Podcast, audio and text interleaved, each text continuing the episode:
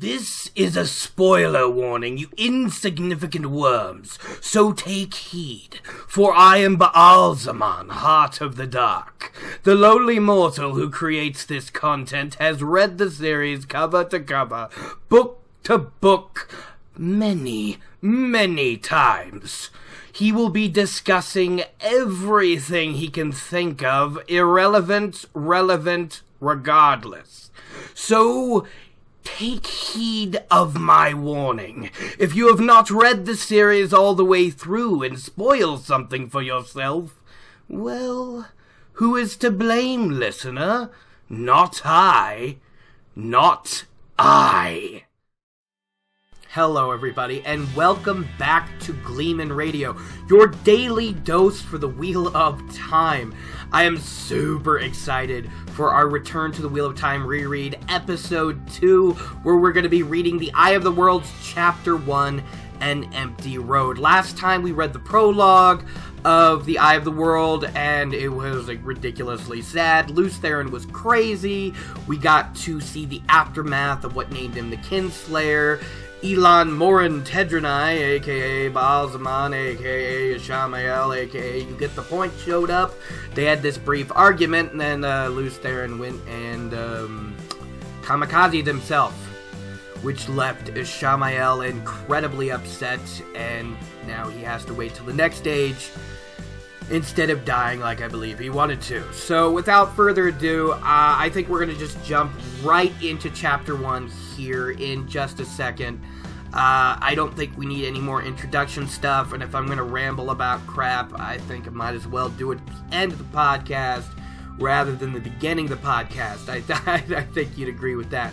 So, without further ado, let's just jump right into Chapter 1 An Empty Road, or as I like to call it, Chapter 1 Introductions and Backstory. no, no, uh, world building, not backstory. Oh, I'm ridiculous.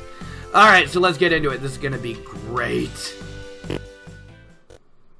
Chapter 1 An Empty Road. The wheel of time turns, and ages come and pass, leaving memories that become legend. Legend fades to myth, and even myth is long forgotten when the age that gave it birth comes again. In one age, called the Third Age by some, an age yet to come, an age long past, a wind rose in the mountains of mist. The wind was not the beginning. There are neither beginnings nor endings to the turning of the wheel of time. But it was a beginning. Alright, guys, time to start chapter one An Empty Road. Uh, I-, I had to put in that clip of the legendary introduction. You know, memory becomes legend, legend becomes myth. Uh, I, I just it's basically a literary comfort blanket to be my now. Uh, I don't have a whole lot to say. You know, I don't have a whole lot of insight on you know the introduction. I just I just like it, and I like how it kind of represents what the story is. That that most of what they're dealing with happened. 3,000 years ago. That's where chapter 1 takes up after the prologue, 3,000 years later. So they don't remember a lot of what happened back in the Age of Legends and that's what all this story correlates to is they have to put all this stuff together and get ready for Tarmon Gai'don and uh, yeah memory fades to myth and even myth is forgotten and that gives a lot of problems to the characters going uh, going on onwards uh, and you stop stumbling over my damn words. I hope I get better at this as the time goes on. This is like my fourth or fifth time recording this portion of the podcast. I record like an introduction, then I record the uh, the clip I want to use, and then I talk about the chapter, and then I record an outro. Uh, but oh, I, I, keep stumbling over my words, and I don't want to do that anymore. I don't. I, I don't want to re-record. So hopefully, this version will be good. And I think to keep myself on point as much as possible, I'm going to follow the story as it breaks down. So we start again 3,000 years later uh, from the prologue. Uh, Rand, Tam, and Bella, three very, very important characters, are walking down the quarry road, heading to Emond's Field so they can deliver their uh, hard cider in time for Beltane. Uh, and they're talking about how weather has been just awful. Like everything is bad, you know. The snows, nothing's growing. It should be spring by now. The wind's cutting through. Uh, there's wolves out and about. There's bears out and about. Now, now that could be just that things are bad, that hunting is scarce and everything like that. But I also wonder just a little bit here if partly because the wolves are coming down because they're trying to get closer to Perrin at this point. Uh, I don't think we ever learn if you know if Perrin would have become a wolf brother regardless because I, I, don't know the, the wolves aren't gone yet because Slayer hasn't showed up. uh, anyway, so we're going on. Can you imagine what it must feel like the last time I went out in snow and heavy wind?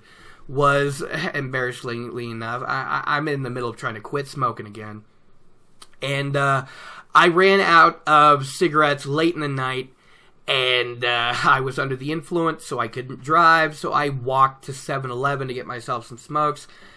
And that was, it's only, it, it, I think it's a little bit less than a mile one way. I've gotten, you know, here in Colorado, it's colder than what I was used to growing up in Oregon. Uh, but you know, it's like you know, three quarters of a mile to 7-Eleven and, ba- and then uh, the same back. And by the time I got home, my hands were stiff, my face was red and dry, and I was just cold to the bone. And I, I, I they they're spending most of the day walking to Emond's Field in this, and Rand's trying to hold his cloak uh, closed against the wind while while uh, keeping an arrow nocked. And to keep an arrow nocked, you got to keep a good amount of pressure pulling the bowstring back. Is my understanding. I've never I've never done actual archery. Uh, and uh, you know, with those cold, numb hands, that's got to actually be a little difficult. Um, and I also love how uh, the more I'm reading about Norse mythology, the more I realize how much is in the Wheel of Time because when you look back in, in Norse mythology, Ragnarok is the final battle where the gods fight, you know, Fenris Wolf and Apophis and, you know, uh, not Apophis, um, Gormagand? God. The World Serpent, which is also a symbol in the Wheel of Time. Uh, the, the serpent biting its own tail. Uh, so much of it is into it. In Ragnarok, the final battle is actually led up to, it's, it's heralded by a never-ending winter, and that's how the series starts. Is a never-ending winter, uh, which I think is I think is really cool. I hope I didn't ramble too much there or go off topic, but I, it's just something I really thought was cool. Um, also, we know that the uh, not only is the weather awful, but that we're having problems with predators. Wolves are coming down; they're biting into chicken pens, and uh, now I've heard opposing theories on this online, uh, you know, from everything. And the two I seem to hear is either the wolves, no, uh, the wolves are just acting normal, or the two theories are that the wolves are trying to get to Perrin. And I don't know if that's the case yet. When you see Perrin go through the, the, the portal stone and he sees all his lies, he's pulled out his eyes. So you suspect that he might always become a wolf brother, but I don't know if he needed Elyas to kind of bridge the gap there. I, I, I, I don't know. It would be interesting if the Wolves were trying to come down to Perrin, because Elyas does say later that the Wolves started showing up wherever he went. So, I mean, that that's one theory, and I do like that. But another theory I've heard in actual uh, reread podcasts is that maybe it's Trollocs. And that is something I'd never thought of before, because um, I believe this is winter night. This they're they're gonna go into town. They're gonna go home. They're gonna make dinner, and then the Narg's gonna show up. So yeah, it could have been like I liked that theory when I got when I heard it. I don't remember exactly which podcast it is off the top of my head. I've listened to several in the last couple of months, and I'm still doing some ongoing. Um, but the idea of it being Trollocs instead of wolves is really interesting because I don't know if they ever said they said a bear was sighted when a bear hadn't been sighted in years when they were talking about the wolves, but they never said wolves were sighted. They always, you know, like maybe they came out and they saw their chicken pens chewed open and went, "Oh, that's the wolves." And I mean, it could have been Trollocs. It's a very interesting thought that, uh, you know, but at the same time, the wolves might be coming down because of the Trollocs. But at the same time, that doesn't make sense because they would turn right around and just kill all the Trollocs until they themselves, the wolves, were dead. So I I I I, I don't know. I, I think it went too off topic there, but it was just a fun little moment that I couldn't think about, couldn't stop thinking about. And then we get into Rand's walking, and you know it's a it's a bad day, and he turns around, and there's a dude there in all dull black, and he's on a black horse, and he's just motionless. Can you imagine how weird that would be? How, how a little freaky? Like I've heard people like, "Oh, this is ridiculous. He should have talked to his father. They he should have not called his dad back. They should have went and looked for it. They should have uh, talked to people and more people in town and kept it less to themselves." But have you ever walked somewhere at night and someone else has been walking maybe on the other side of the street or behind you, you know, a couple a block or so back and you just know they're there. They they're not bothering you, they're not after you, but you just there's someone walking behind you at night and it may make you a little bit uncomfortable, especially depending on how far away you are from home. Imagine being in the woods on an absolutely awful day and then you just see this absolutely terrifying man in black. The wind's not moving his cloak, and you feel hatred and fear. He doesn't know what a Myrddraal is at this point. He makes a joke later about shadow men, but this these things aren't real to him. They're they're stories. They're fables. And he's just freaking out. And then I love how he kind of falls on his ass and that's kind of what you know. He, no, he almost falls on his ass and he catches Bella's bridle, and Bella kind of gets a little pissed at him. And Tam's like, "Well, what's going on?" And he's like, "Oh, there was a dude here and he freaked me the hell out." And, uh, Tam, I like how Tam is pretty cool here.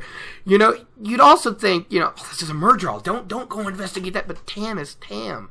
Uh, the only thing I'd hold against him here is he has a spear and not a sword. I, I, I honestly think if Tam for some reason had his sword on right here, and uh, you know he went in and just like the Myrddraal's behind the trees, and Tam looks around and sees it, I think Tam would win.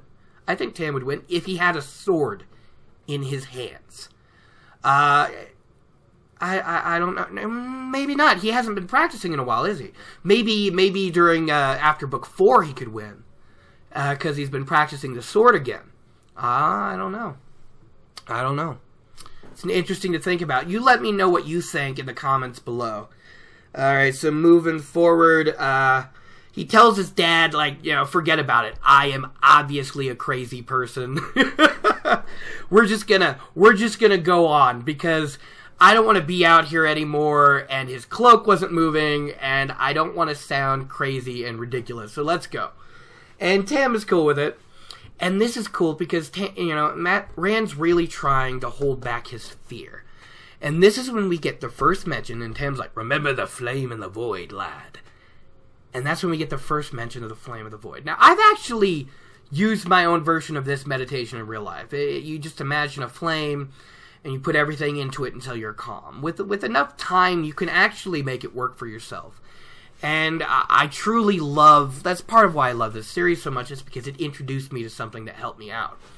But it's also really cool how quickly this was introduced when you think about how big of a deal it is for the entire rest of the story. Rand knows the flame in the void from the get go, and he learned it from his father, and it's crazy good. I love it. I really do. Time to keep looking at my notes all right, so they're nervous. They're trying to make it to town, and they finally do. And I kind of love the description that they're walking through the woods, and the woods just start thinning until the last trees are among the houses of the village. Which I I always thought that you know the village was kind of in this big clearing, um, which it is. But I kind of like how the woods lead directly into the village. It's actually a good a good visual for me that I actually really liked. I also love that this is where we get into Two Rivers piece, people are tough. Two Rivers people are great, you know? They're talking about, uh, you know, weather's bad, everything's bad, but we'll survive the light willing, and if the light doesn't willing, we'll still survive because we're Two Rivers folk. And then they go on to be like, you know, we just told you the Two Rivers people were amazing and hardy and awesome. But guess what? Only the hardiest of the, the Two Rivers folk form in the west farm in the Westwood. which means that Rand is even more hardy than all these people. It's kind of like shoot in right there. Rand and Tam are even more hard than the Two Rivers folk normal because they live in the Westwood. I, I, I just it was it was amusing to me. Uh, they're talking about how Beltane's starting, and, and we never get to really see much of Beltane, which is disappointing. It would have been kind of cool if uh, we got to see at least one Beltane festival eventually through the entire series, but uh, it's not super important. It just lends to the world building. Uh, I love how like Rand's walking through town, and uh, he sees that kids are playing, and kids haven't been playing much, so that's good. But then there's a few of them who didn't escape their mothers in time for spring cleaning, so they're angrily beating a rug, all the dust off the rug and everything with like wooden beaters you know, getting their frustration out because they can't play with their friends, which is just hilarious because I'm pretty sure every kid has experienced that even today. You know, you're like, oh, it's a great day. I'm going to go outside and I'm going to go play. And mom's like, ah, not, not, not until you take out that trash. You're not. And then you got to do the dishes that you didn't do last night. You got to do your share. And you're like, no, but my friends. Oh, it's been a long time since I'm a, since I was a kid. Uh, we get introduced to more characters that actually are relevant as the series goes on. I love how the the first uh, Two Rivers man we actually get a name for once we enter town is a Congar. Wit shows up and he sees Tam and he comes in and he's complaining about Nynaeve. And you know they take a moment to discuss how the Congars are just garbage. like they're lazy and they never finish their work and they always complain because those are the worst things you can say.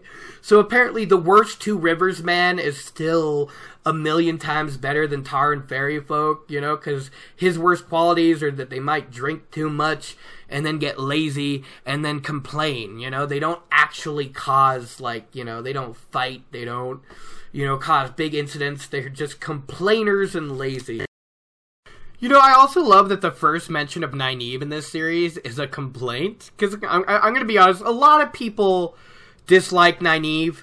I love Nynaeve. Nynaeve gets on my nerves sometimes, but I, I, I, I love Nynaeve overall, she's actually one of my favorite female characters in the series. She's just so awesome. She just has certain flaws that, well, make her a very believable and understood character to me.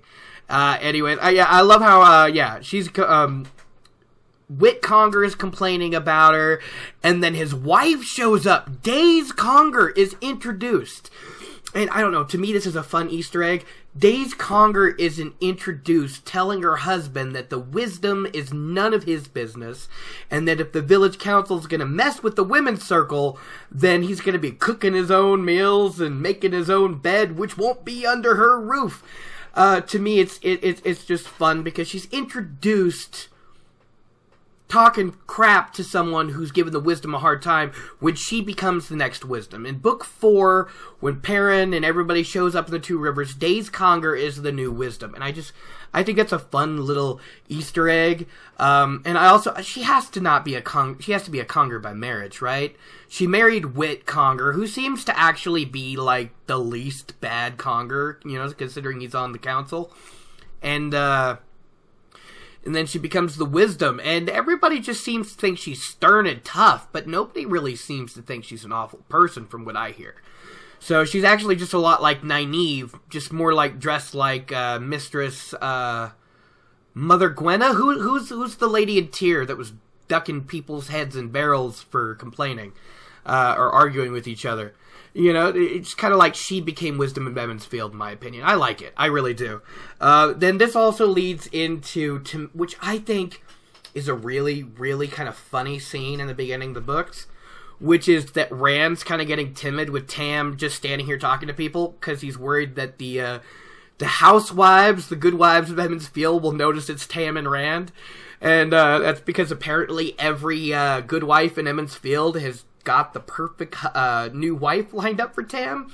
You know, apparently he's not allowed to grieve or just go about his own thing or love once and and and call it good. He's he has to get a new wife that can take care of him apparently, uh, which was which was fun. I think I think my favorite part of this conversation is when Rand talks about how like sometimes they corner him and they're giving him honey cakes or just something to eat and they're like, you know, this isn't nearly good as my cousin's cooking and I, oh wait, how old are you now? And and there's no way for Rand to escape outside of rudeness. that's that's that's actually that's my favorite part. There's no way for Rand to escape outside of rudeness. That really shows the kind of people the Two Rivers were. Um, no reason to escape outside of rudeness. I love it. I love it. I also love that they were asking how old Rand was. But also, looking back, that doesn't make sense because apparently everybody knew that Rand was kind of Egwene's at this point. I think they talk later that Egwene noticed them when they were little girls, and then like Mistress al'Vere pulled Tam aside, and then suddenly, you know, none of the girls that Egwene didn't like were hanging out around Rand. I don't. Uh, it's funny to me. Uh, they're bringing in that whole thing. Uh, I forgot to mention earlier, now that I brought it up, that uh, Egwene and Matt and Perrin were all mentioned on the Quarry Road. He talked about how him and uh, Perrin and Matt went on adventures, and you know they went to them.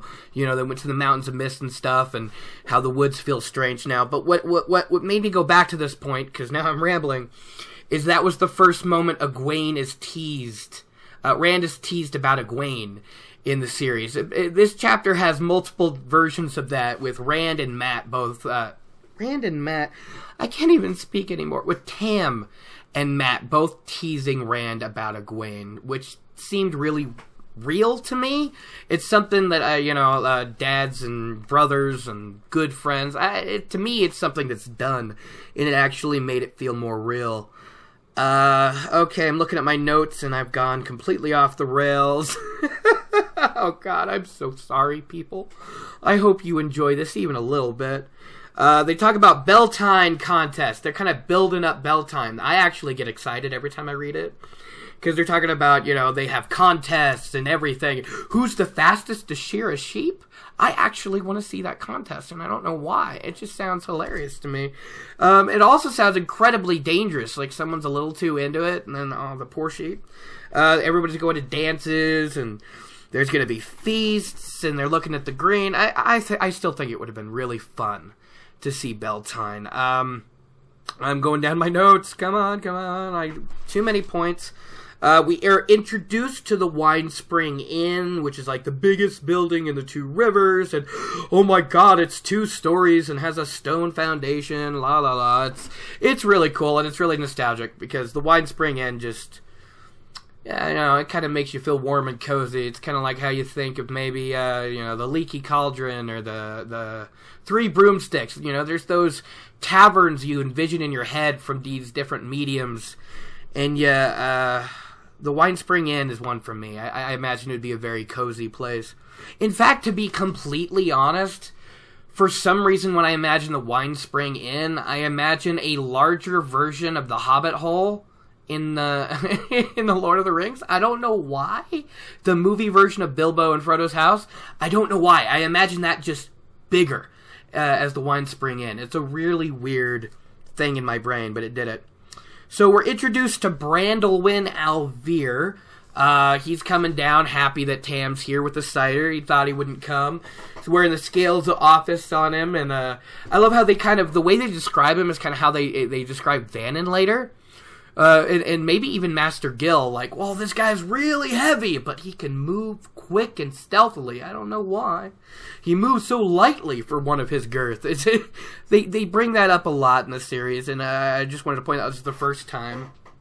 Uh, for all those who forget, Egwene has a bunch of sisters because it says Bran al'Vere lives at the you know he's been the mayor for twenty years and he lives there with his wife and multiple daughters. You know. Uh, so he comes out and there's like a jolly conversation. You know, he's he's he's happy to be talking to Tam, fellow member of the village council. He's here with booze. Probably been worried about his buddy out there in the Westwood. And uh, oh god, I'm getting so off the rails again. Oh, where am I? Where am I? I'm so sorry, everybody. Uh, Bran al'Vere, Scales of Office, Cenn Buie comes up complaining about Nynaeve again. Uh, that's two village counselors complaining about Nynaeve, while amusingly enough, Bran and Tam talk well of her. Like, you know, well, if you asked her about the weather the way you normally do, Cenn, I'm surprised she didn't hit you with that stick. You know what I mean? Which is means that Nynaeve totally goes around hitting people with her stick, which I find awesome. But I've heard other podcasters talking about the Wheel of Time call it. Uh, kind of horrifying, but I, I, I don't know. I think it's hilarious. Uh, um, so yeah, Cenn Buie's talking about how the winter is going on forever. That he thinks Nynaeve is angry because she pre- he, she predicts the weather will never end. Again, that uh, the ongoing to Ragnarok, the never-ending winter before the last battle. Um, and here is something really this really fascinated me. Honestly, it's the, it's probably the most interesting part of the chapter to me. And he talks about soothsayers. So he's like, What are you now, Cenn? A soothsayer interpreting omens? Omens keep bring, being brought up in the Wheel of Time. The Seanchan interpret omens. The term soothsayer obviously exists in the Emond's Field Two Rivers area, and it still sounds exactly like what Min does, doesn't it? Everybody talks about uh, Min's power seems related to the snakes and foxes looking above uh, Mat's head and read and seeing to read or sniff stuff before they tell him what happens. And I totally agree that that sounds legitimate, but I want to just make clear that even though Min is the only person on this side of the uh, the Aryth Ocean, I think that's the right one, uh, that is heard to have this ability, they have a name for it here, a soothsayer. Um, not only that, I think uh, it, uh, it's been a while since I've read the uh, the, the final books in the series. Uh, I think uh, Tuon talks about that there's other people like men across the sea. Let me know in the comments below if I'm wrong. So, as the three councilmen are arguing amongst each other, this is when we finally get the introduction of Mat Cauthon in the flesh, people. That is right. Perrin was mentioned, Nynaeve was mentioned, Egwene was mentioned, but Mat Cauthon makes his appearance in chapter one, and I love it. He's hiding behind the cart, ducking down, trying to get Rand's attention. He's like pulling on his sleeve. He's like, come on, man, let's get out of here. I got a badger, it's in a bag, and we're gonna release it on the green and watch the girls run. It's like, it's ridiculous, dude. But it's it feels real to me. You know, when you get one dude by himself, he's pretty logical. He might do some stupid shit, but he's he's not going to be that. You get him right next to his best buddy, and suddenly things are going to be going a little less smoothly. They're going to be acting a little bit more ridiculous. You add the third friend. Oh my god, dude. Fart jokes have people rolling on the floor. The maturity levels just drop, and the silliest things are so much fun and it's it's it's hard to explain why. But you can tell right from the get-go that Mat Cauthon has this kind of effect. You know most people don't really kind of get into Matt until the third book when he is a bit different. But right now you can tell he is the trickster. He's you know he's here to have fun. You know the son of battles the gambler that comes later. It's right now it's the core of Matt. He's going to do what he wants and he's going to have fun. And you, you you just see that he pulls this out of people by the grin on Rand's face. Rand's looking down at him and he's got a grin that's split in his own his own face and he doesn't even think it would be as fun as it would have a couple of years ago. But because his friend was mentioning it, he, he he's pulling some enjoyment out of it and that is great. So they're having a little conversation here and that is when uh, Mat then mentions strangers, which is actually the topic of chapter two. But before he can tell this important information, he's interrupted because Matt want Rand. I keep saying Matt when I mean Rand. Rand keeps. I, I'm ridiculous. Rand asks Matt if he was the man in black. And this brought, draws Matt short because Matt's seen the guy too. And he scared the shit out of Matt, just like he scared the shit out of Rand. But nobody would believe him, you know? And eh, it's kind of sad. Rand was worried about not being believed. And Rand's a pretty solid dude. And as, as we learn a little bit, little bit later in this conversation, that Rand is actually like expected to follow Tam on the vi- village council one day. You know, he's got reputation. Rand is considered an honest, straightforward lad. If he says something, they're not going to they're going they're to question it a little bit, but not nearly as much as with Matt. Uh, says something, you know. Matt can hand you a cup of water when you're dying of thirst, and they're going to be looking in, going, "What you put in here, buddy?" You know. So, uh, Mat doesn't have a great reputation, but he's sure a lot of fun. Uh, this is when um, Tam comes over and he's he's very smooth because he notices Matt immediately and he's just like, "Well, lad, you're gonna help Rand with the unpacking. That's great." And Matt's just like, "Uh, uh no, Mister al'Thor. M- my, my father just he he he gave me an errand. Yes, he gave me an errand, and I've got to go do it right now." And just, Tam is so smooth. He's just like, "Yeah, being a straightforward lad. I'm pretty sure you took care of it right away. I know you're not bullshitting me at all. Why don't you help Rand out?" And oh, Mat's just like, well, shit, you know.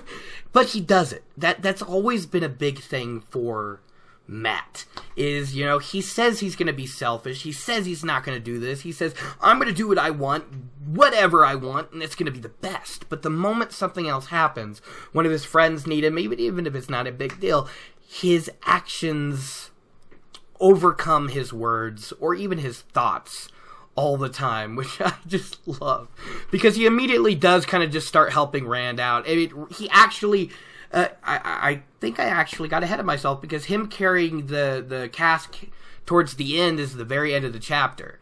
Um, but while Rand is still dawdling. So yeah, Mat was actually getting work done quicker than Rand. Think about that for a minute.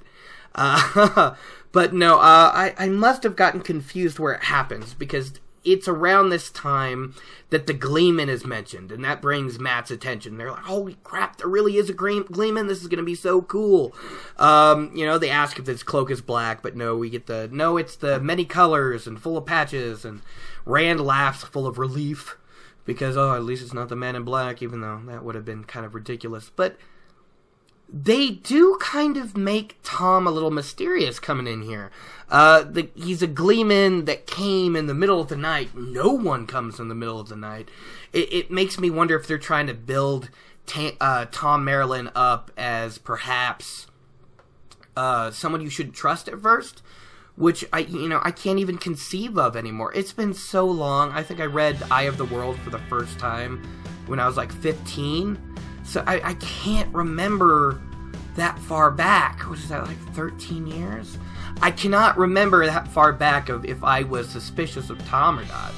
Uh, but yeah, this whole leads into yeah, there's a there's a gleeman here. He's upstairs resting, um, and also the fireworks haven't gotten here yet.